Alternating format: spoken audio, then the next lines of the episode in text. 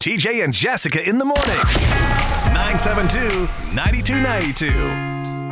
As we get closer to uh, Halloween here, you start seeing more and more of the classic scary movies on all the apps and the channels as you float around. Do you ever stop and watch any of them? I do not know. None.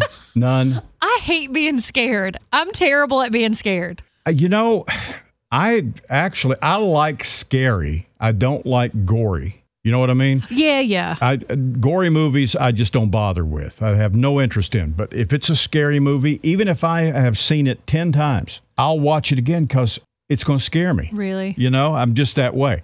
And and you you watch these things and you know what's happening because you got some idiot who is involved but not important to the story and he's the one that says I got to go to the bathroom I'll be right back and you know he's going to get eat up by something back in there don't you you know it's coming because they always have a couple of characters that are disposable in these movies the ones that can be killed and scare everybody else Or what bothers me is like you hear a noise upstairs and the girl is going to go up there and figure out what the noise was. Hello, first one murdered, you know?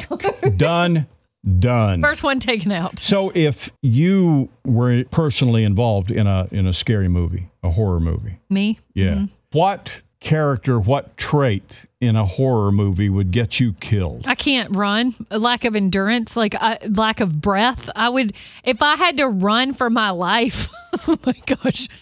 That's actually number four on. I'm, I'm looking at a Reddit rabbit hole here, and this is a question on Reddit, and that's actually number four on the list. That you can't run very My far. lack of endurance. It would catch me. my athleticism would keep me down. There's always somebody in there who gets who gets caught, and you can see it, you can hear it. It's coming, it's coming, it's coming, it's coming, it's there.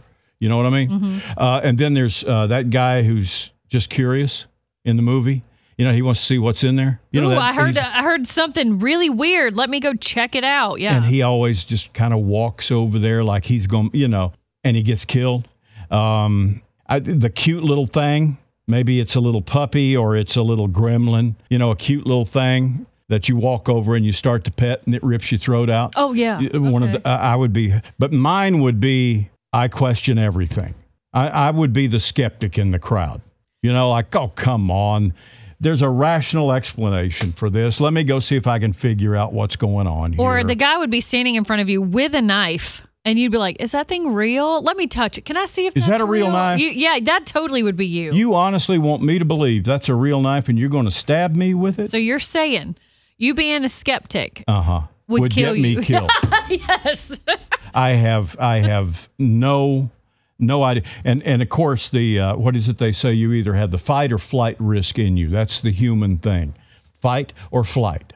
They need to add one more to that uh, for horror movies. what's that? Freeze.